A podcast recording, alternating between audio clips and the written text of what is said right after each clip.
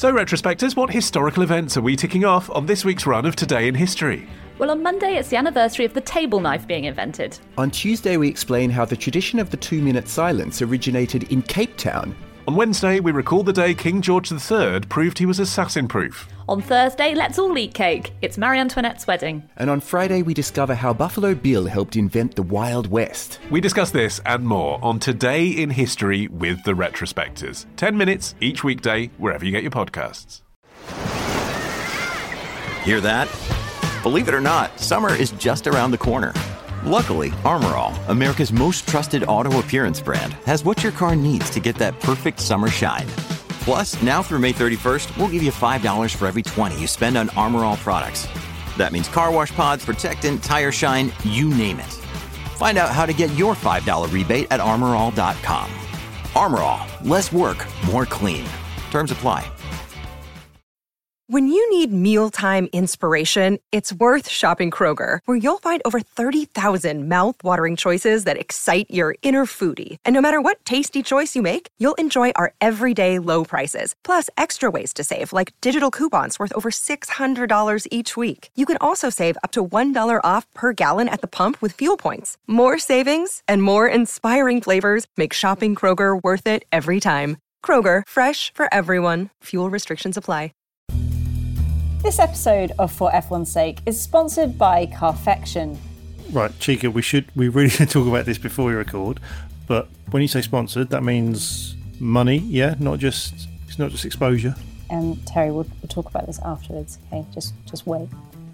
Carfection on YouTube is the place to go for anyone who loves cars that are fast, expensive, luxurious, or just plain cool. I'm just a little concerned that we've got money coming. There's not there's like a, a deal where they send us a mattress or they send us some fluffy dice. I mean, Yeah, Terry, like not not now. Come on, let me just finish this. So it features the best looking car content anywhere online. But don't take my word for it. What Terry? I mean, I just it's it's just we're quite short on cash at the minute because we've had to furlough Phil.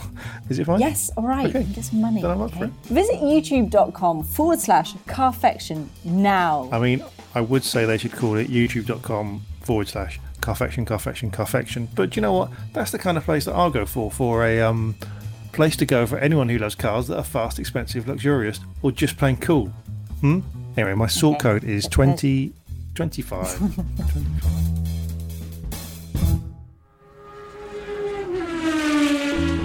Welcome to For Formula One's Sake, the hand sanitizer of F1 podcasts. We went missing for a long time and now Yeah. we're very expensive. Welcome to For Formula One's Sake, the F1 podcast that hasn't made a single ventilator. Sorry. I feel like we're not helping out with this pandemic. I mean, I've made one. You kept it for yourself. Welcome to For Formula One's Sake, the F1 podcast that will give you 80% of the normal comedy value, but you're not allowed to listen. Furlough cast. It's my new idea. We've basically stripped out all of the punchlines. I mean, that's not that much different to usual, but yeah. yeah. Welcome to For Formula One's Sake, the F1 podcast that's moving all its podcasting online. E podcasts. I've got takeaway craft ale from my local pub. How is it? It's a bit flat. and the beer's a bit shit too.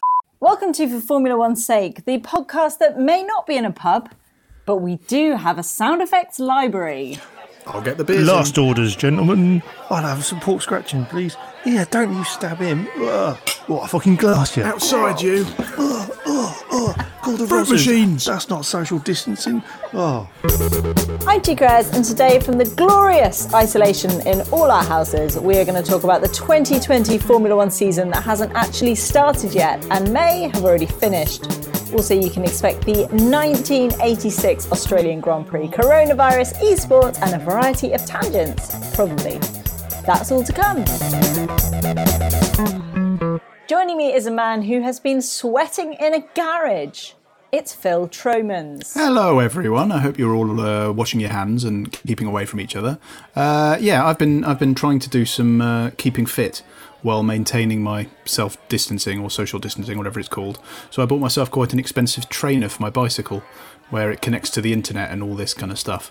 I've basically been getting up every morning and going into my garage and riding my bike on the spot, uh, in amongst spades and cardboard boxes and stuff. and it's it's quite fun. It's not quite the same as going through the countryside, but you know. Hang on, you can still ride your bike, can't you? Well, yeah, theory you can, but I'm kind of paranoid about the fact that sod's law. Now would be the time when I have a stupid accident and need the NHS at a time when the NHS is quite busy. Or I'd have to go to hospital when hospitals are probably not the place you want to be. So I was like, I'll just stay in my garage. Nobody, nobody hurts themselves in a garage, right? Not one. I've literally, Phil. I've lo- not left my house in, in a week, I think. But how is your bike looking? I mean, it's black with green stripes on it, and uh, So hang on, know. what did you buy? You bought a thing like a, you bought an expensive bike. it's a turbo stand. trainer. I bought- No, no, well, you yeah, I mean, no, you hang could- on. You, you say a turbo trainer like that means something. Yeah, essentially, yeah, it's a really expensive internet-controlled bike stand, but it's been going well. I've done 56 virtual kilometres this week. And what do you look at? Just the wall? No, the screen connects to a computer. It's a computer game. But where's the computer? it to my laptop. Got a Black and Decker work stand. All the cool Like kids are doing it, Terry. With. Do you know I've run 30 miles this week?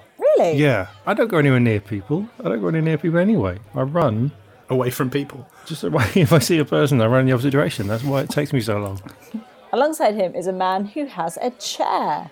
It's Terry Saunders. So here's the difference between me and Phil. Phil has got some um, working from home isolation. So he bought. Actually, can you tell us how much did you spend on your bike thing? Uh, well, I, got, I actually got it for a really good price, but it's still going to seem really expensive. Uh, it was £595. Fucking hell.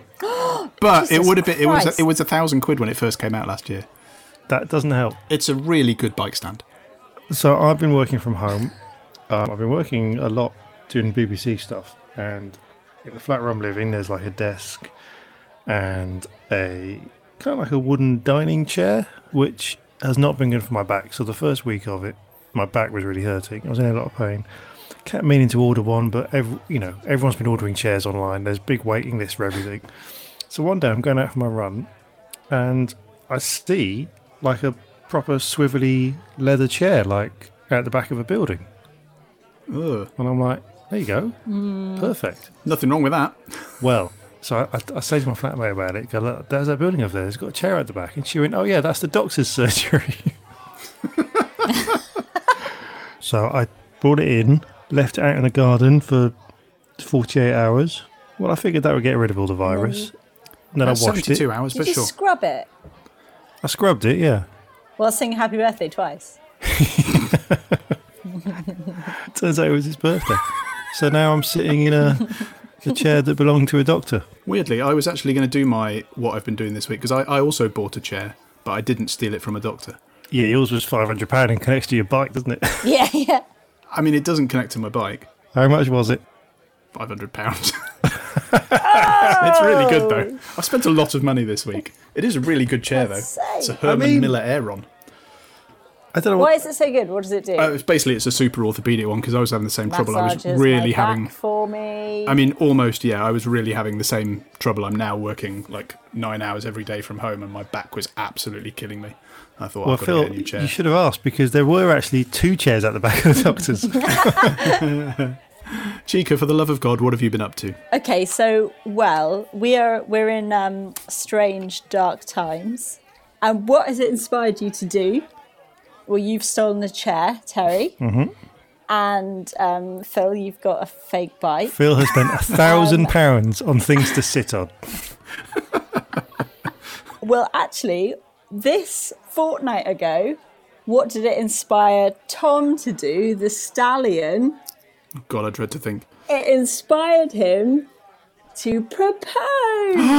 Oh, Way! yeah. Who too? That's amazing. She's really hot. I was really happy for her. Oh, that's Yeah. awesome news, Chica. So how did he do it? Um, So we went for a bike ride, which you are allowed to do, um, Phil, but obviously we were very careful. Mm-hmm. Um, and it was 21 miles of bike ride. Okay. And then um, we got to a nature reserve and we had packed a lunchbox. So went to, it was a kids' picnic area by the car park. Oh. Sat there, ate some lunch. I was looking for the bin, ready to cycle the 21 miles back home, and then turned around and da-da! He'd gone. And so it was beautiful. But the problem is, is so that is lovely. But then cycling home, you don't, you can't talk to each other because you're cycling one behind the other. So it's great. And then you've just got to sort of cycle for 21 miles in silence. You've got to, you've got to reflect on what's just happened. And that's what marriage is like. Like- It's pretty, pretty good preparation to be like, one's always behind the other. Right, listeners' corner then. Here we go. Tim Clay has half an eye on the teams and says, I think the Australian Grand Prix should forget Melbourne and go back to Adelaide. Yes, we'll be talking more about Well, we'll this be in a bit, won't we? We will be talking about the Adelaide Grand Prix, but I don't know. Melbourne's quite nice for a Grand Prix. I think they should. Look, we're going to run out of races. I reckon they'll just have to do as many next to each other as they can. So let's just do Melbourne and Adelaide on the same weekend. What did you reckon to the? Because we're, we're of course talking about the um, the 1986 race that they showed on YouTube. What did you reckon to the Adelaide track? Because I, be honest, I couldn't really remember it from when it was on originally. I think It it's was- quite right angly. I think I actually prefer Melbourne. But Melbourne's also a bit of a weird track, isn't it? Because it doesn't really bring out great racing. I think what we can surmise from this is Australia are terrible at making racetracks. That's why they've never had any good racing drivers. Who were the good Australians? You've had Mark Webber, he was a bit shit. Alan Jones Al- flew to Yeah, championship. Ricciardo, uh, and you know some others, probably. Jack Brabham. Jack Brabham. Was he Kiwi? Cool. Was he? Anyway, yeah. No, I, I say stay at Melbourne. Philip Morby has pr- phrased his question in a very pod unfriendly way, but he says lots to discuss on what F1 teams should do next around cost cuts, when the 2021 regs should be introduced, etc. Also, fun job, predict how many races we'll get for the season. Even if it runs into next year, I'll go for 12. Right. Okay, shall we pick that apart here? Okay, Yes. first of all, um, there's going to be no races this year. Let's just get that into our heads. None at all. Not going to happen. Pubs aren't going to open till like November or December if we're lucky. We're all going to forget how to talk. the world's over. We, we forgot years ago. The world's over. okay. Well, yeah, no. Keep it, keep it light. Keep it proper. Oh, e-racing will get more fucking popular. what about 21 regulations or 2022 regulations now? Well, it'll be 2023, I reckon. You reckon? You're going to push it back again? What's the point in pushing it back? Well, Why? nobody's got any time to do anything. They've got to build whole. built. Yeah, They've but got, they're not doing anything else. but they've Seems got to to build and design whole new cars. All the factories are shut down. They've got cars sitting there they're not going to use this year, so they're going to use this year's car next year. They're going to use next year to design the car, but then they'll be like going, "Well, we've got oh, it's just it's just a mess." And you know what? When thousands of people are dying every day, Formula One doesn't seem that important, does it? I was listening to an interview on the radio this morning about Ascot, and they were like, "Oh, we really should have Ascot going ahead," and it's just like, do you know what, mate? No one fucking cares. All right. So you're listening to For Formula One's Whoops. sake. Look, I've been sitting in a room for two weeks. I've been drinking lots. I've been running loads. This is the first conversation I've had. so you're going to get it all. I wonder if. I mean, pretty much all the teams have got heritage fleets. You reckon they should just sort of delve into them because those cars are already there. Wouldn't cost that much to get them up and running again. I reckon just have heritage Grand Prix. All the newer teams, just some of the other teams can lend them some old cars. So the 2021 new aero will be 1974. I like it. Yeah, it'd be amazing. Get all those massive great air scoops that they had. Was that 74 around then? Like the huge. I think things how much virus you'll pick up with that, though. That was a bit later, I think. But yeah, Mark Stokes says Bernie Ecclestone becoming a dad again and Project Pit Lane deserves a mention. What AMG are doing with the breathing aid and other teams' contributions are worth celebrating. Okay. So, first of all, let's get the important bit first. Bernie the dad, discuss. I My went word. out of my house. Disgusting. That's what I think. I Blah, blah, clapped blah, blah. at 8 o'clock every Thursday for Bernie Ecclestone's balls. Well, Well, apparently it's worked. Um, yeah, so at the age of 89, he's going to have another kid. So his wife is, I think, 43. He'll be 90 when this baby arrives. He's already got four kids, the oldest of which is 65. So I think it's going to be Oh. a point where his. I think it's going to be a point where his new child is going to be younger than his great grandchild, which is oh, that's so very. I mean, he's got. Let's be honest. He's going to miss some milestones, isn't he? Through being probably dead. Like it's birth. Well, maybe even that, yes. I mean, fingers crossed that that doesn't happen. Fair play. Good luck to him. No. He's only little, he's done Disgusting. well. Wrong. No. I'm Okay. not good with this. Well, Um, Pro- Project Pit Lane then.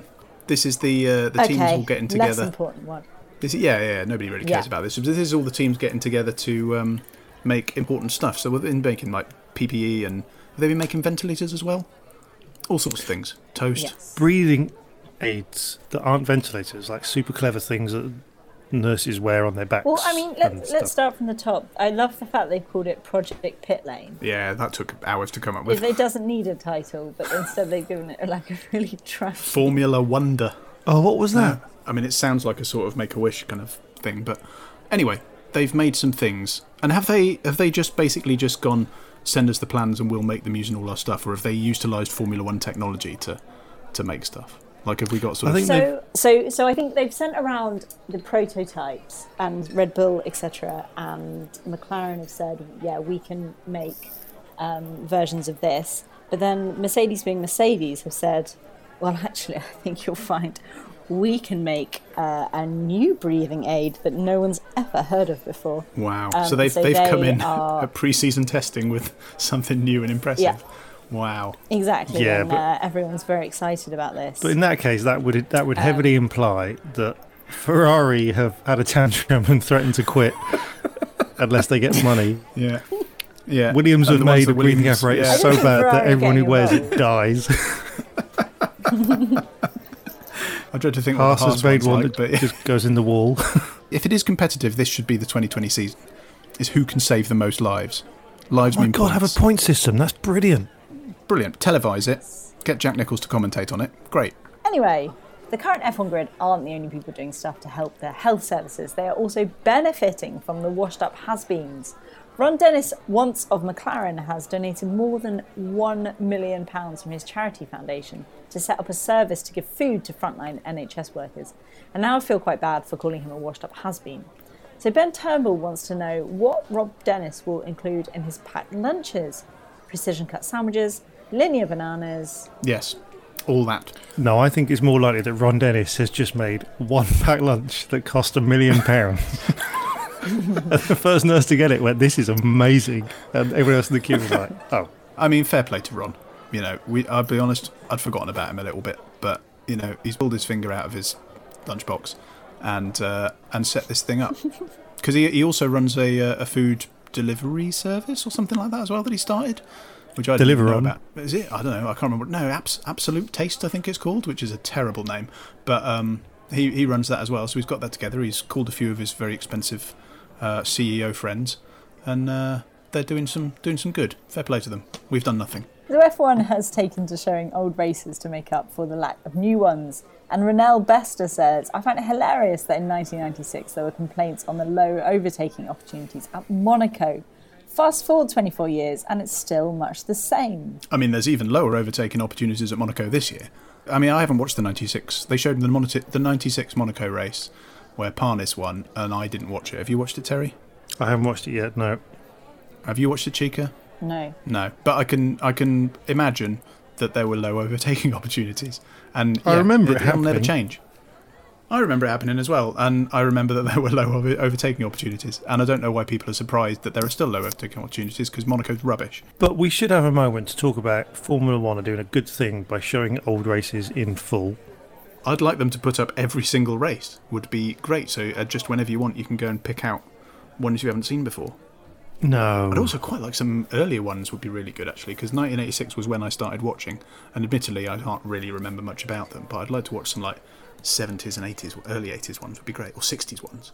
When did they start showing the full races? I think it was in the eighties. No, surely. No, no, because before then it was like it was like on grandstands. They just be like, "We're going to cut to the Formula One." Here's a bloke with a clipboard. I don't think full coverage started till the eighties. I think. Yeah, but they must have footage, surely. Mm. I don't know. Maybe they could they could get David Crofton to commentate on the old races. Brilliant. But Phil Harvey says, a bit too short of notice, but I would love to hear a podcast talking about and leading up to Imola 82, the repercussions of the results with real quotations from those who were involved at the time and not just opinions of those who were not. So why is he asking us to do ask- it? Because yeah, what the hell are you asking us for? all we'll have is opinions of those who were not involved. Yeah, I mean, I was two, maybe even one, depending on when in the year it was. I can't remember. This was the whole debacle between Villeneuve and Pironi, when uh, they had a pact that they wouldn't overtake each other, and then Pironi overtook Villeneuve. Villeneuve was really annoyed, and he was still annoyed at the next race, and he drove so hard trying to beat Pironi that he crashed and killed himself. So you know, top quality comedy material. Um, I mean, I think it would be quite a scoop if we could get Jacques Villeneuve on and just say, oh God, tell nobody wants your- that. how your dad died. Here's Terry Saunders. Hard hitting question. When your dad died, how was it? I think that's going to be quite difficult because yeah, Villeneuve's dead. Also, Pironi died a few years later. I think in a speedboat crash or a plane crash or something. So it's going to be quite difficult to get them involved. I think he sent that to the wrong podcast. Yeah. That sounds like a missed Yeah. Apex special. But So of course, let's be being able to fair. leave the Let's be fair. Missed Apex do the three people on the internet doing a podcast much better than we're managing. Turns out it's quite hmm. hard. So, of course, not being able to leave the house and drive a real car hasn't stopped the world's best racing drivers. Because they've got computer games. Formula One and various other motorsport organisations have been relying on esports live streamed online to keep the masses happy. Will Bowen isn't impressed though. He says, How about the fact that everyone is trying to make a big noise about F1 drivers turning up on esports events and no one really giving a shit? I've been watching quite a few of them. Have you? I watched one and it was so bad. Which it was one so did you bad see? that afterwards, I don't even remember. It was a com- computer. I think it was Melbourne, and I turned it on, and one of the cars just disappeared. And then another car crashed into another car because it reappeared on the track like it's fucking the DeLorean on Back to the Future. And then Yeah. lots of cars crashed unrealistically, and I didn't care. And then No, I think Ericsson, Ericsson hit him. It's fine. Jimmy Bro- Jimmy Jimmy Broadbent. Broad- Yeah, he's a very he's a he's a very famous YouTuber. No, he's the guy from the you- Mike Leigh films. I went. that I did the whole thing picturing Jim Broadbent. Going, oh, Thinking- oh, I've driven into somebody else. Well, they kept saying we've got um, celebrities. We've got Chris Hoy doing this. We've got bloody the Proclaimers are driving. We've got Jedward in the Red Bull, and it's just like, all right. Well, it's probably Jim Broadbent, isn't it? I've quite enjoyed them. I've watched. I think I've watched pretty much all of them because there's been a few different people doing them, and they've all been getting a, um, a, a, a slightly bizarre mix of actual Formula One drivers, not quite Formula One drivers, like pro esports drivers, and then just random celebrities that have been largely hopeless. They had one of One Direction, who was just so bad. He was about 15 Really? seconds a lap slower than I everybody was- else. I was joking about Jedward, and it turns out I was half right. No, Oh, this is pathetic. No, they had him. They've they had Ian Poulter, the golfer, has done several of them. They've had the Real oh. Madrid goalkeeper, Courtois. I've forgotten his first name. What may, may have slightly backfired on F1 is that all the pro esport drivers, like the the guys that do nothing else but drive these computer games, are much better at it than the actual F1 drivers. So whenever they come Of up against each they other, like Really? the top the top F1 driver might come in like sixth, and the top five are like people you've never heard of who are much faster than them. It's still been quite entertaining, uh, you know, in the absence of actual racing, but um, it's not the same thing. I mean, something is this happening with other sports? Is, uh, Yeah, there like a s- FIFA cycling's championship? been cycling. Yeah, FIFA have been doing. All the Premier League people have been playing FIFA. I got an email from Aston Villa today saying, "Come and watch us play FIFA." And I was like, "Nah, you're all right." The uh, pro cycling guys have been doing. Uh, you know, that you can you can get these trainers you see that connect up to the uh, to the internet, um, and they've all been Please riding tell those, and me they've been you've doing entered a pro races. cycling race. No, I'm very. tell I'm, me. I have definitely not entered a pro cycling race. I would be absolutely because you can see how much power they're putting out, and I can see how much power I'm putting out, and I realise that I would be out the back within three seconds. So But the thing is, this esports thing, I don't know what people want from it because if it's good, then people aren't going to want to go. What's the point of going real racing? it's not a replacement; it's someone else. You know, it's it's acting as a replacement now because we can't go proper racing, but it's it's not the same. Everyone listening to this who thinks, oh, there's no Grand Prix this weekend, so what I'll do is, you know, maybe I'll watch the e racing. Why don't you just read a fucking book or something? Terry, you've been- this is not good for our podcast. No, it is good. I don't want by the end of this year for us to have to be talking about fucking Jim Broadbent, some fucking gamer who's never left his fucking bedroom, and he's and I, do I hate to be a cliche like an old man talking about kids in parents' basements playing games, but I would draw the line at fucking e gamers, e racing sports. This is is this what we fucking come to? I happen to know a bit about Jimmy Broadbent, and he's he's not some kid who who lives in his parents' basement. He actually lives in a shed at the bottom of their garden. Not joking. um, but he, in fairness, he is quite entertaining, and he has done some actual proper racing as well. I think, or at least he's starting to anyway. So, in other news, at the time of recording, the first nine races are cancelled or postponed. Australia cancelled, Bahrain postponed, Vietnam postponed, China postponed, Netherlands postponed, Spain postponed, Monaco postponed. No, Monaco cancelled, Azerbaijan postponed, Canada postponed. Now, which of these are you going to miss the most? China. Well, I mean, let's be honest, they're all cancelled, aren't they? They're not going to run any of them. Yeah, so yeah, postponed. Are they just saying that in the kind of in the way they did with Australia, as in No, we'll Aust- deal with that later? Well, Australia's cancelled, I think. They've definitely yeah, said but it's as in cancelled. in the way they they treated the Australian Grand Prix, like it's all fine, it's all fine, it's all fine. Last minute, it's cancelled. Well, not in the same way, in that they've, same with they've told us already rather than five minutes before it's due to start. But, I mean, realistically, come on. When are you going to do it? There's going to be gonna- no races them this year. happen. I mean, I'm still not sure about that. There might be some towards the end of the year, but none of these But I guess that there wouldn't really be much point in holding three or four, would there? Well, Well, you need eight that'd for a quite fun. championship. Oh, so oh, we could go back to having non-championship races where just they can let anybody turn up. Could have loads of guest drivers, be like the esports or Oh, old-fashioned touring cars. Or when one of Jedward goes in a Tyrrell. that would be amazing if they can just give out a few. Like they get the grid together. At, I don't know. Hang on, what was the two-seater car? Oh, the Minardi. Like There you go. 98 Both the Minardi. Jedward are in it. I mean, there is talk of a super season, like the Wacky races have. So you know they'll start in November and it will go on. So it'll- a, a season will span two years. That could work. Oh God, how many races is that? How many podcasts is that? Well, we've saved a lot of podcast mileage. You know, we haven't done any yet. We did one pre-season. No, this one. I mean, we've missed we've missed three, haven't we? We've missed Australia, Bahrain, and Vietnam. Would have happened by now. Oh, we should probably answer the question: Which one of these are we going to miss the most? Canada. China. All right, yeah, China's quite fun sometimes. Spain. Azerbaijan's sometimes fun. Spain never fun. With no racing, F1 isn't getting any money. There is a genuine concern in the sport, actually, that some of the teams might not survive if the global lockdown continues. So McLaren, Williams, and Racing Point. McLaren, Williams, and No, that's how Racing that's how you Point. say it. Racing Point. Point. McLaren, Can we call them that from now on? McLaren, Williams, and Racing Point have put some of its staff on furlough and cut salaries. And with races cut, that means any prize money next year will be lower. Mm, not great. If How there's no- much? Okay, so how much is a, is a win now? Well, I think I think it's more the overall prize money for the year.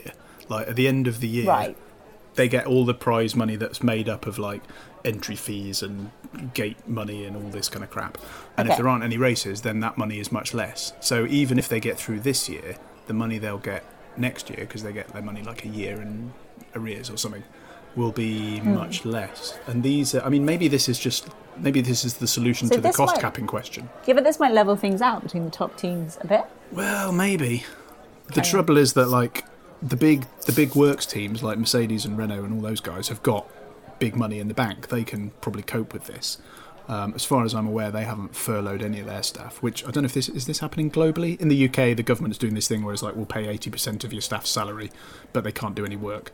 So McLaren, Williams, and Racing Point, who are obviously their own thing, they don't have big corporation backing have done this to try and save some money. They don't have the reserves of your of your Mercedes and your your Renaults and your Ferraris. So things are look things are looking shit for those three teams. Well, it would imply that maybe uh, at the end of the year, Mercedes will give the NHS a massive bill and be like, "Oh, what you thought we were giving you this stuff?" Wouldn't look good on next year's Drive to Survive. I mean, let's have a l- little brief moment about Drive to Survive. There's going to be nothing for them to fucking film.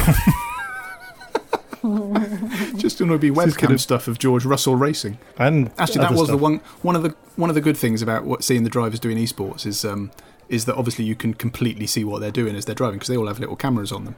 And watching George Russell driving around Australia and kept spinning and crashing and getting really annoyed with himself, and was still telling off his friends for talking to him through the corners. You just can't you can't take it away from the Formula One drivers. They don't like being. And I will say- driving. Because they can shit talk to each other. Now, do you remember that was a state of F1 of mine that we should have car to car radio, and that has been proven very No, popular. that's a good racing. point. So yeah, Once again, sage-like. Okay, so what about you know what about F1 itself? Will will that survive this? Well, who knows? I mean, half of F1 staff is furloughed right now. Senior staff has had pay cuts. Probably still got quite a bit though. Um, and they've still got to pay out all the money from last year, and they've got their shareholders that they need to keep happy. But um, there's no races, no races, no money. What are they going to do? I'd be kind of happy if Formula One was to end there. well, that's it. They've had, Terry? had a good run. It's, it's had a good innings. I mean, they've done a thousand and something races. Been going what Well, I mean- seventy years now. When does a sport end? That's a bigger question, maybe. But, you know, some things just kind of fade away.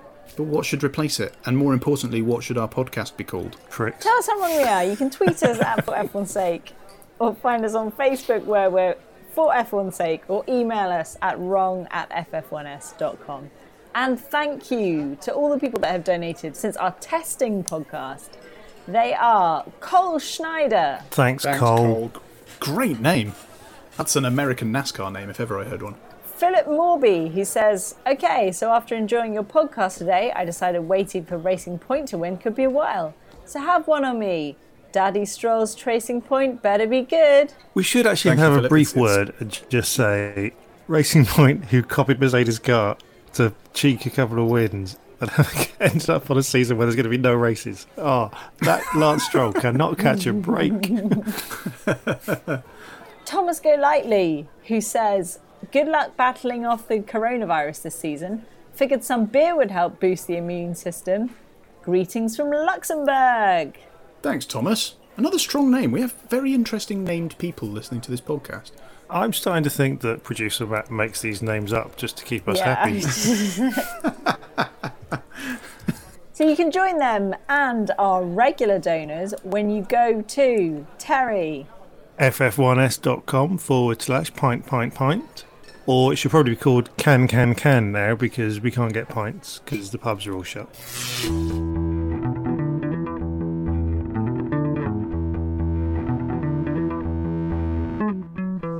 Right, let's move on to the teams. Not the 2020 teams because they are not going anywhere except maybe into administrations. No, let's talk about the teams in the race everybody's been talking about the 1986 Australian Grand Prix. Thanks to F1's YouTube channel desperately raiding the archives for something to show other than computer games, we were treated to the full return of the title decider from Adelaide. And what a humdinger it was! So Williams Honda, all Nigel had to do to win his first title was stay in the top three and not have his tyre unexpectedly explode. Yes, we have gone backwards 34 years and still, crappy tyres ruined everything. What went wrong? Piquet led from the start, then led again when Rosberg retired, and then promptly got overtaken by Prost and finished second. Shouldn't Rosberg have been bleeped then? Well, you're not, we're not bleeping Rosberg Dynasty, we're just bleeping. Maybe bleep that one, that's hmm? funny. See? that's the joke. Right, so Williams Honda. Williams Honda. It's a good livery, isn't it? Good looking cars, 1986, isn't it? Marvellous. It is. I mean, it is a good-looking car. Except, I know that Nigel Mansell is famous for being Red Five, and I know that I have a childhood fetish for Nigel Mansell. But Red Five on a dark blue background is a ridiculous colour choice. Still looks good though, doesn't it? No, it doesn't. Hey. It looks terrible. They could have put I Red mean- Five on a on a like a lighter background, and it would have still looked good. Is this your modern design aesthetic ruining your childhood memories of Nigel Mansell? Yes. Well, it was still it was still quite fun. So, Nigel Mansell, Nelson Piquet, Piquet Senior, not Crashy Piquet, Rosberg Senior, not the other. Quitty Rosberg. Um, a, a fairly iconic moment in motorsport, in pretty much the intro montage for every broadcaster's Formula One intro. Did you secretly hope it wasn't going to happen? Because he was looking pretty good, wasn't he? Till everything went shit. I did try to watch the race as if I didn't know what was happening. Because, you know, like you say, it's the clip. You know the, that five seconds, you know what happens at the end. But, you know, I've never actually watched the race all the way through. It looked like he was dead set on to win. And it never really, not, not occurred to me, but it never really kind of dawned on me properly that that was 1986. And it was six years until he won the championship for Realsy Yeah. and he nearly won in 87 as well. So there was a while where Nigel Mansell was looking like an absolute abject failure. It wasn't his fault, though, was it? I mean, one thing that struck me about watching this whole race actually is just how many people retired and how unreliable the cars and basically all the equipment uh, was. It's there- there was- So much more exciting. Yeah, I mean, it stuff was. It was quite happening. exciting. And the And the cars tyres, looked brilliant as well. But the tyres is such because you know they, they did talk all the way through about they you know the Williams are going to go without a pit stop, which obviously you can't even do now. I mean, just the little changes where it's like they'd have like soft tyres on the front and hard tyres on the back, and it just feels like you're in the Wild West because you're just watching it with modern eyes, going, "You can't do that. You've got to have a pit stop. What are you talking about?" And it's just like, no, it no, no. It was quite stark in some ways looking at it because again, this is like this is about the period when I started watching F1, and I think maybe when it just little bits change every year, you maybe don't notice the changes quite so much. But looking back now, like when they come into the pits and a good stop is like eight seconds, and everybody's just wearing shirts instead of full fire retardant stuff, and there's you know crashes and they just leave the car there. Not even a yellow flag, just like, well, you've crashed, get out, get out of the way, leave the car there, it's fine. The bloke with the checkered flag standing on the track as the car comes at him at 200 miles an hour. It was amazing, and I still in, in my head like '86 isn't that long ago, but it was it was quite fun to watch, and yeah, I felt sorry for Nigel. You could see when when he crashed that he was a bit annoyed. Watching that clip and watching him wrestle the car is, you know, that's that's just brute strength you need, isn't it? I mean, it seems like it did seem like those cars generally were being wrestled. We'll talk later on about the in-car cameras, which were used for the first time in that race. But watching the cars, they, I mean, those cars moved around. They're not glued to the floor with like power steering like they have now. Do they have power steering now? I assume they do. I don't. Um, Probably. I think they do. Like they were properly having to muscle those cars around. They were moving all over the place. They'd move around when you brake. They'd move around when you put your foot on the accelerator. They'd move around through the corners. You were properly chucking them around. Whereas now it's like they're driving with their fingertips. Blooming divas. Modern. They should get them all in 1986 cars. Brilliant. McLaren TAG. So Prost is champion, and Keke Rosberg's four-year stint between winning the championship and eventually retiring was a mistake his son opted not to make. But this was his last race, and he led from start to when his tyre went, a couple of laps before Mansell's. Were tyres just shitter then? Yes. Pirelli were involved, and back then, you know, you know, they always say now that Pirelli were told to make shit tyres. That's their remit. Well, they weren't told to make shit tyres in the eighties, and they still made tyres that gave up. But is it the teams? Is it the tyres? Is it the fact that we've been talking about fucking tyres for forty fucking years, and I don't care anymore? Were they doing this before? Because I, I don't remember in enough detail the the in depth tyre dynamics of the mid '80s. Were they were they just made to make the best tyres as possible that would last as long as possible, and they just couldn't make them last longer, or were they were they designed to do certain things like they are now? We'll have to ask that question when we make our Imola '82 podcast with the experts that were Yes. there. Yes, well, that's Didier Pironi. Um, I, I mean, regardless of whether they were, it was a bit more exciting because, as you said, it was in the commentary going, "Oh, leaving it a bit late to change, leaving it a bit change," and then suddenly, bang, they all go. And there's none of these just, you know, they start to grain a bit. It's like no, they just explode. Everything was better in the 80s. Keke Rosberg, Amazing. he was looking good for a for a last a last win. He was off into the distance until then. But again, this is and he's you always know, been. I've always thought of him as not, not one of the better world champions. He's sort of you know, Jacques Villeneuve level. Yeah, but even Murray Walker at the start of the race would say something on the lines of, "He's been a bit shit this year." oh, okay. Yeah. He nearly won, and then he didn't. The end. But then Alain Prost just kind of became champion out of nowhere. Like it wasn't about him. It felt a bit like you know in 2007 when Kimi Raikkonen won because all the Yeah. others around him fucked up because Hamilton and Alonso just screwed each other. And that whole race felt a bit like that. It's like, oh, it's going to be Senna or Piquet are going to win the championship, and all Mansell's got to do is finish front. At the end, he just like go, oh, what Prost is champion? I didn't think that was even an option, was it? Oh, Well, no, Prost Oh, was in. It was always going to be Mansell, Prost, or Piquet. But the fact that Well, yeah. Mansell was looking good, and then he and then he crashed out, and then Piquet was in front at this point because Ros- when Rosberg went, Piquet was then in the lead, but he lasted like a lap and a half before Prost just went past him, and then that was it, and that changed the whole thing. So it was similar to 2007, I suppose, when it came down to the last little bit. Um, But yeah, I mean, it's well, you know the old saying, to finish first. you need to have some money in the bank. That's right. Uh, yeah, you know, well done, Prost. He's done well. Good on him. Ferrari. So it's strange that the top three teams in this race are the only teams still on the grid. But Ferrari managed to screw things up, which is where we get the phrase from. Alboreto got taken out right at the start, and Johansson was also somewhere in the race, maybe. This I mean, was when you not look- a golden, a golden period of Ferrari, was it? Like when you look back in Ferrari's drivers of the past, then you have these years where you go, Michele Alboreto and Johansson. And it's like when you go, I was watching some F1 YouTube video the other day and it was like, Ivan Capelli drove for Ferrari. And you're like, really? Did he? Oh. I'd actually forgotten that. Yeah, exactly. I You're mean, like, Alboreto oh. was Alboreto was pretty decent. He won a few races. He was pretty decent Uh, until he went to Ferrari. That was his like retirement check. I don't think Johansson ever won a race, did he? Nope. He was not that. I mean, Alboreto was one of those guys like he's he's like a Coulthard. He was, you know, solid. But, But I think Johansson drove for McLaren as well. So it's like, it's weird that he drove for the good he drove team. for bloody everyone, didn't he? Because he was. I seem to remember he was in it for ages, but never any good. He drove for Onyx in 1989. I remember that much. I think yeah, I think he drove for about fifteen different teams. But um, yeah, this was not. I mean, uh, Alboreto was their best chance of doing well, and he. I think you could see at the start. Literally, the the lights went green, or whatever the equivalent was then. The man with the green flag waved his green flag, and immediately Alboreto crashed into somebody and was off. Uh, well, that they all the just end of it. crashed. They all just bumped into each other. The cars were so out of control. I don't think there's anything you could You do know- about it. If you're in the, in the middle of the pack, you didn't have a chance. Well, you know what that's like. Esports Oh, stop it! coming coming Not back like e- again. Esports. It's like nineteen. It's like mid eighties F one. It's brilliant.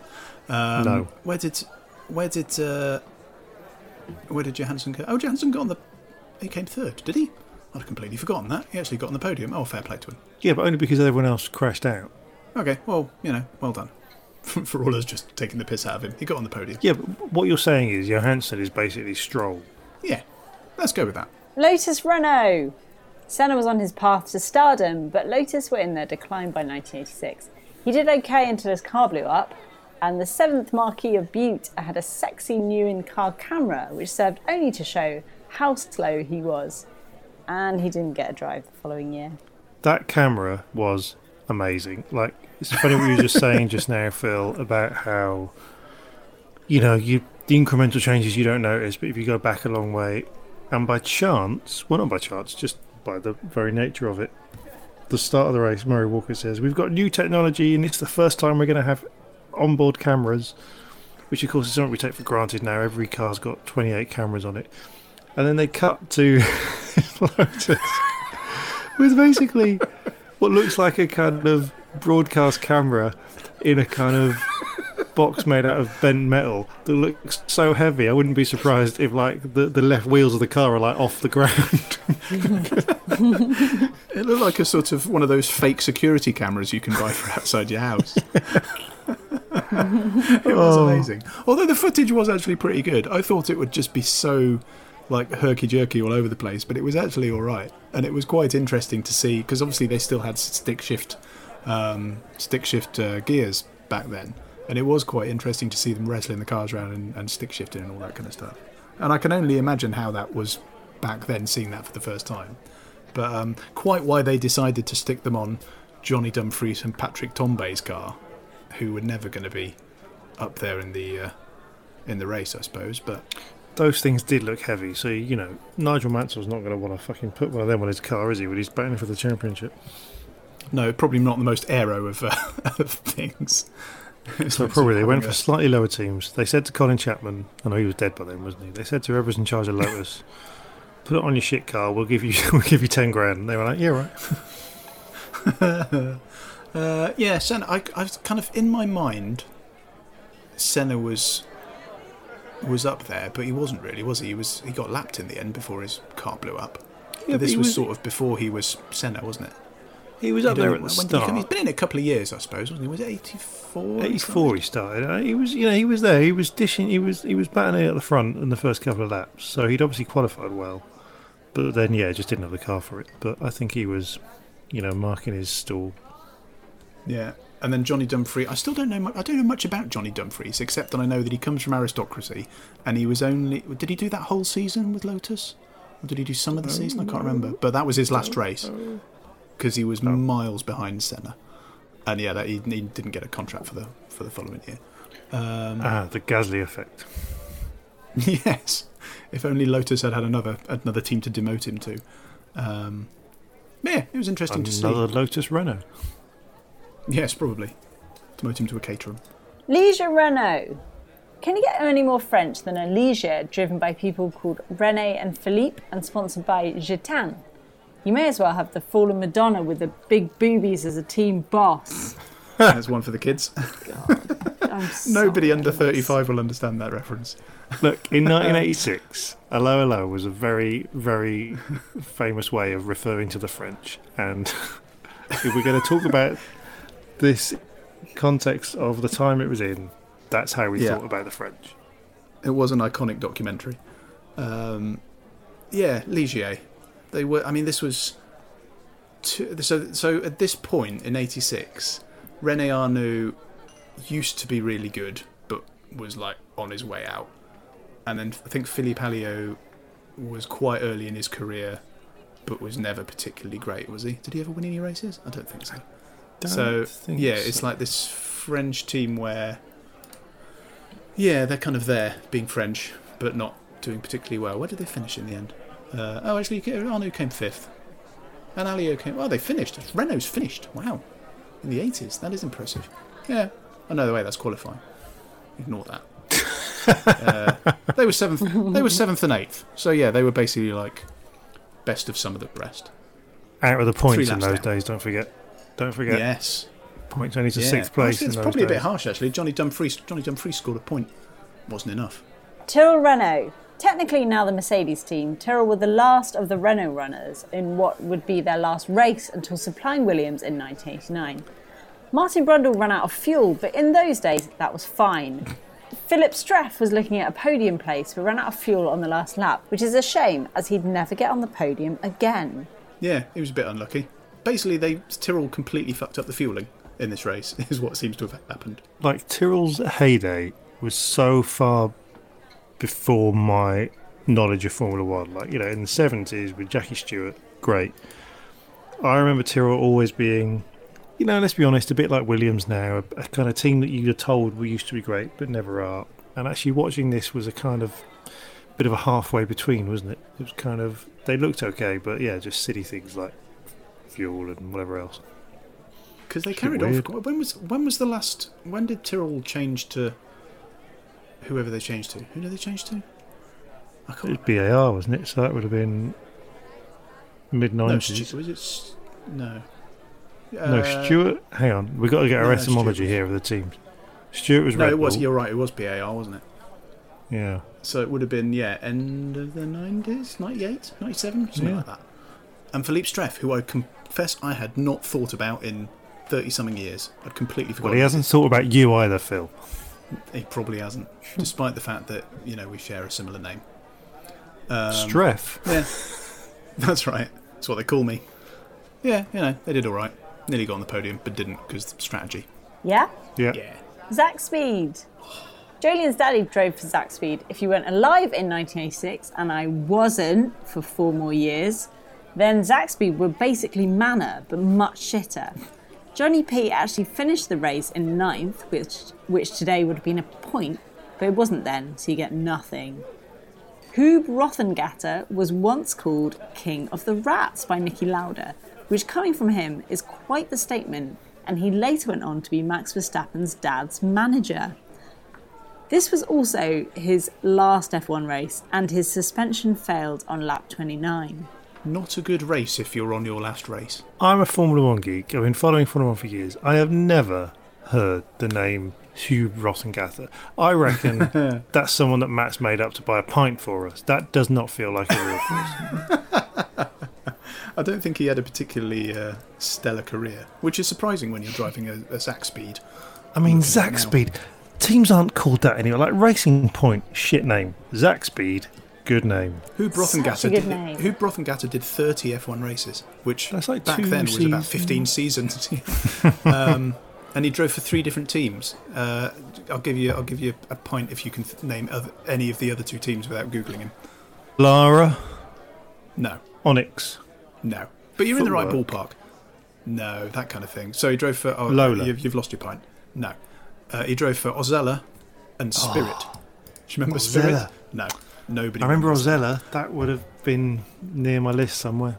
So yeah, he actually did quite a lot of races, but um, 30 entries, 25 starts, because obviously back then you could fail to qualify, which I think they should bring back. No championships, no wins, no podiums, no career points, no pole positions, no fastest laps. So uh, that's probably why you haven't heard of him. Benetton BMW. In the mid 90s, Benetton were a dominant force in Formula One. In 1986, not so much. But despite that, Gerhard Berger had got his and his team's first win in the previous race, so he was probably rather cheesed when his engine gave out on lap 40. Teo Fabi finished, but he finished last of the classified dri- drivers in 10th place. I mean, it is weird where so many engines and tyres and everything disappeared and gave up and all the rest of it. It was just you couldn't have consistency in those days. So from one was race to the next, you impossible, could be- wasn't it? Yeah, it would have been quite hard to do a podcast in those days, wouldn't it? Because there wouldn't really be a narrative. You just have to wait till the end.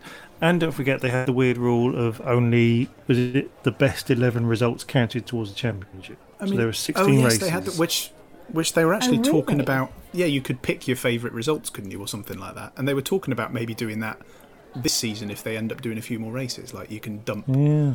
five of your five of your ten results or whatever. But um, I remember it having some Yeah, I mean, wonderfully bonkers graphs in the magazine. well, you could, you could always argue, argue that it was more Formula One then than it is now because you could be the best driver in the world, but if your team hadn't got their act together, even if your car was fast, it might just blow up at any minute or the tyres might fall apart. Like, you really had to get everybody dancing to the same hymn sheet. Is that a thing? Yeah.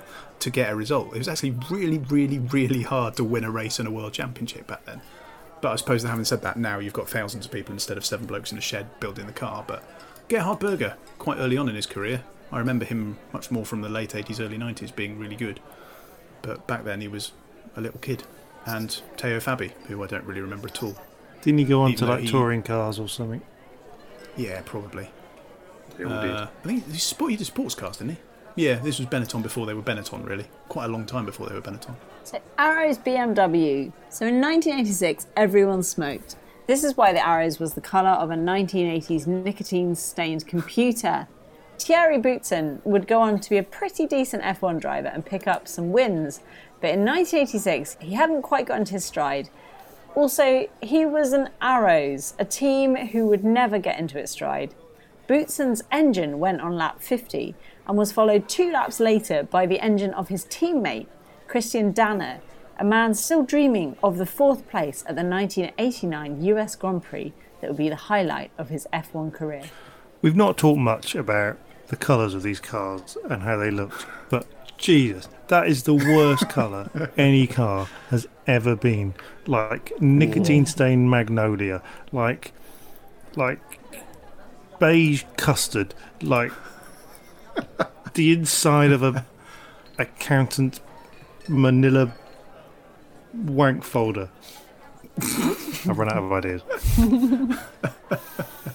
Yeah, I'm Googling it now.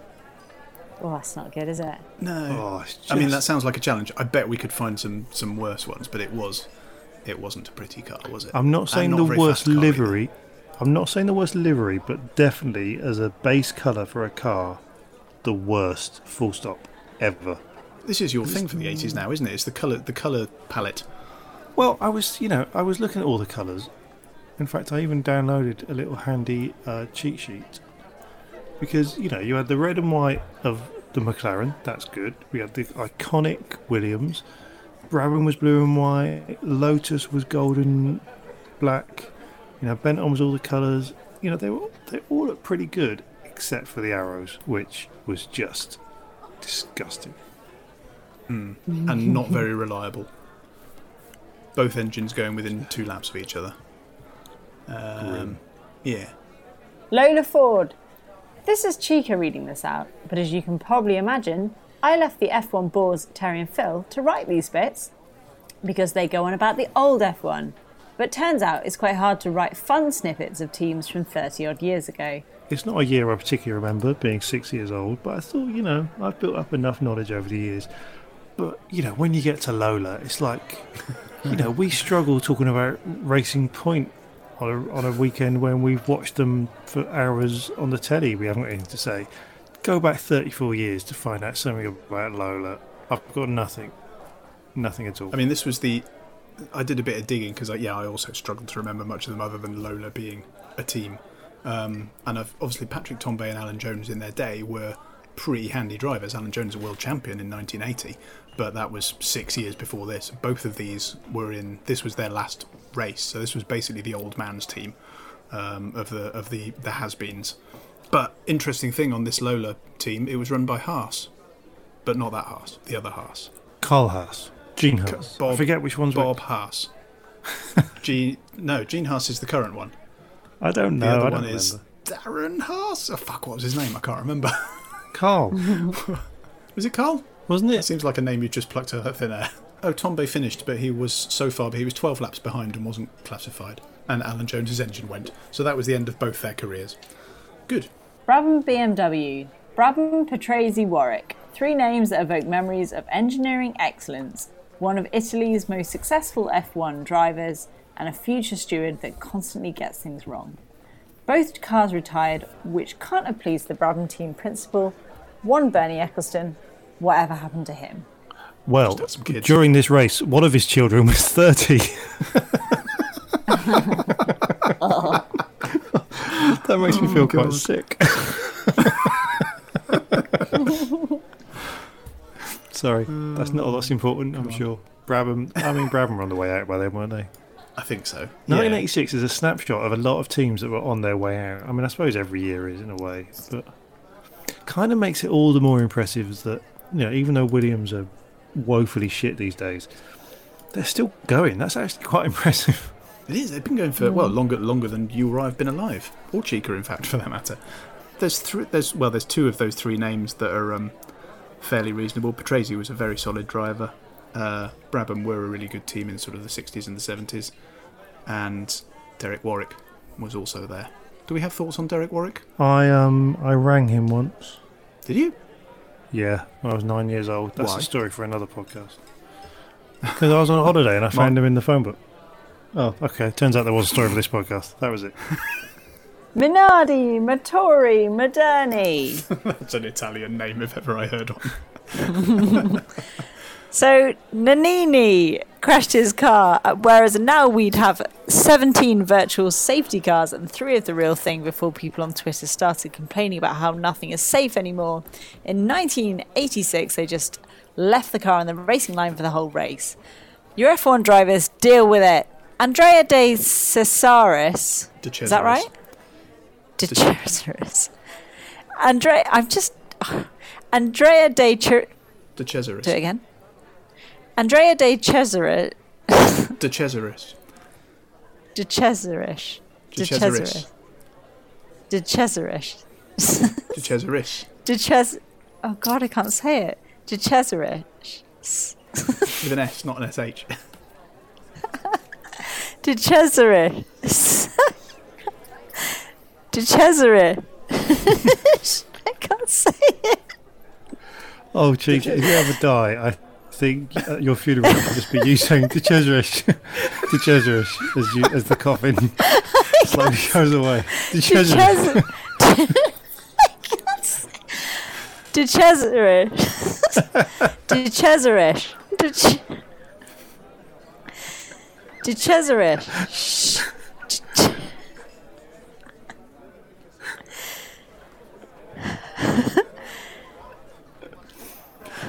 This is the trailer for I this think we're done.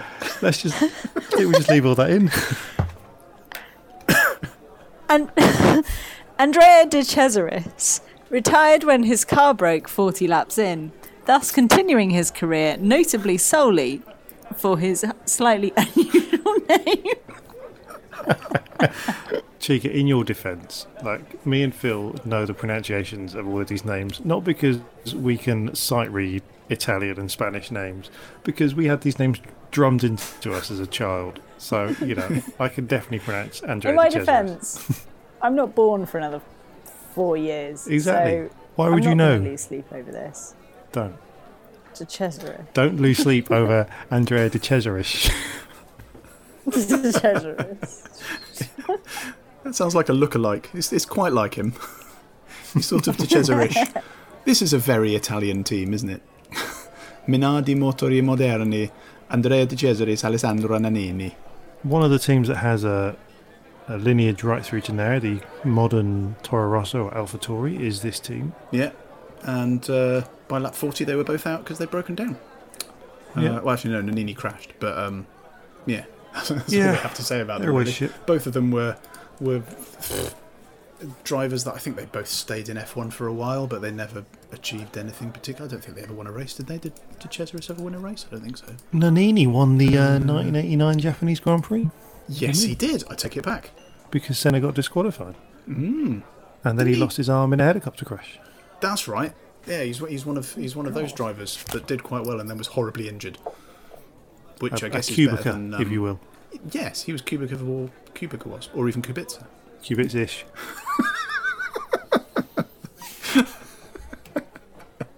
Osella Alfa Romeo. So it's fair to say that Osella didn't have a great 1986 season. They went through four drivers, had 24 retirements, failed to qualify twice, finished only six races, and two of them weren't in classified positions.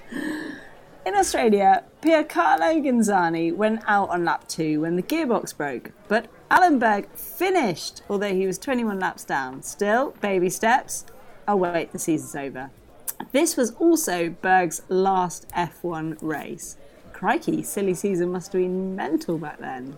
It was all changed for 1987, wasn't it? Half the blooming drivers weren't there anymore. But Osella is, I mean, at the Alfa Romeo, that's you know, there's a slight lineage to now, you know, not really, but but Osella were one of those teams we're knocking about for a long time. Yeah, it must have been a good decade or so, I would have thought.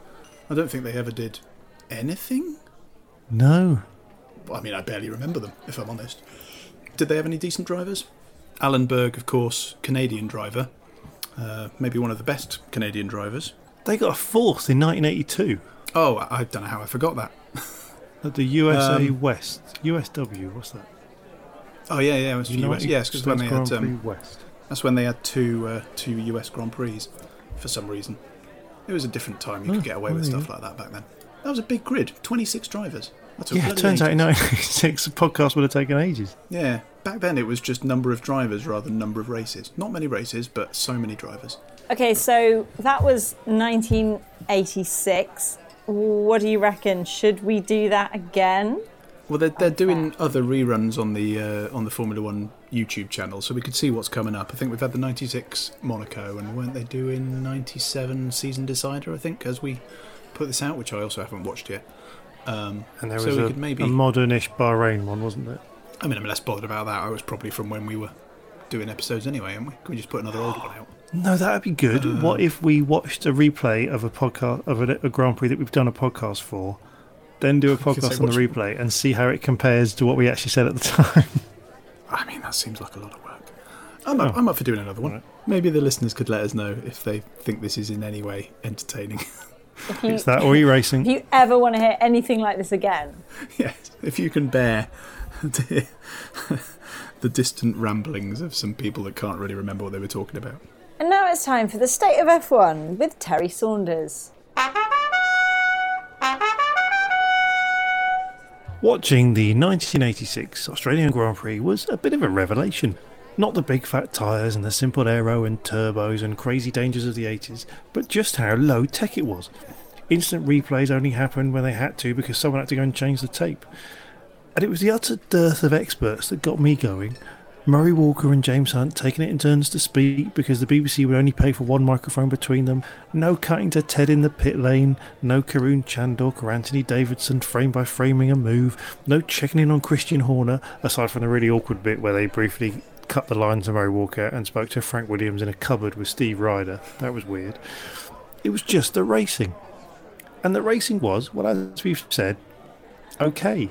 There were some good bits when they and when they happened, the talkers would talk, but mostly not much happened. Did we mind in 1986? No, it was 1986. What else were you going to do?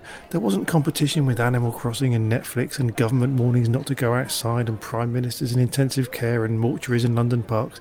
It was a different time. You were sat in front of grandstand, and I'm not one for nostalgia, but compared to what we've seen of 2020, 1986 was sheer bliss. And don't worry, I have a solution.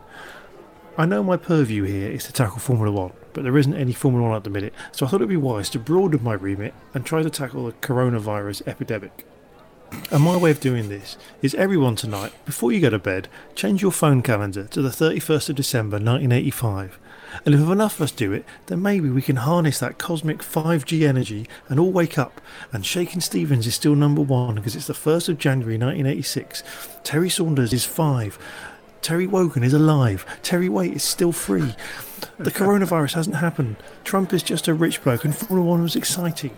Yes, there's AIDS and mm-hmm. Thatcher, but you can't have everything. I mean, it's worth a go, isn't it? At this point, I mean, what else are we going to do? Let's face it. what we got to lose? So that was the state of F1, brought to you this season, whenever it starts, by Carfection. And we have got some big news about the state of F1. Terry, what is happening? We are moving into mid 2010, and video content is the way forward. And so, the state of F1, you're going to get to see my pretty, pretty face talking about the things I hate in Formula One. And we're all set to do some filming, but a pesky virus got in the way. We're all social distancing. But it's going to happen. Video's going to come forward, and at some point this year, maybe next year, you'll be able to watch me mm-hmm. get angry. Yeah, I'd watch it. Got nothing better to do. I could basically father your baby via YouTube. You know, when I say father, I mean look after, not father as in Yes. create. No, I'll, I'll be like a father to your baby. How's that? Carfection. That is it from us. It's goodbye to Phil Tromans. Goodbye. We have not had time to talk about the fact that there might be, if we do get any racing this year, not only are they talking about running the British Grand Prix at Silverstone, but they're talking about running another race of the British Grand Prix backwards around Silverstone, by which I mean in the other direction, not actually the cars all reversing. Although, that is quite a good idea. So maybe I'll give Ross Brawn a ring. And to Terry Saunders. We did kind of mention it at the last podcast, but I haven't got around to it yet. But there are new T-shirts um, that I haven't actually, at the point of recording, haven't actually put on the website yet. But new T-shirts will happen with our new logo, and it's all very exciting. And you should buy one because if you're anything like me, you've worn all your T-shirts in the last two weeks, and you're basically wearing the same T-shirt for three or four days, and you don't really mind the smell anymore because no one else knows about it. And in a way, the smell's kind of quite comforting, isn't it? Because it makes you remember that you're alive. We'll be back at some point to discuss some future old races and how well Mo Farah did racing virtual F1 cars at Aintree or something. So set your calendars for that one. But in the meantime, check out our Facebook page, facebook.com forward slash for F1's sake, and follow us on Twitter at for F1's sake. You can buy stuff, as Terry said, at ff1s.com forward slash shop. Shop. Don't go to the shops. Keep social distancing. Shop online. Shop. Thanks for listening. See you soon. I've been Newgrass. Goodbye. Goodbye. Bye.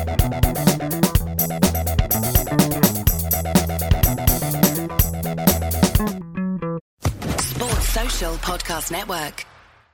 So, retrospectors, what historical events are we ticking off on this week's run of Today in History?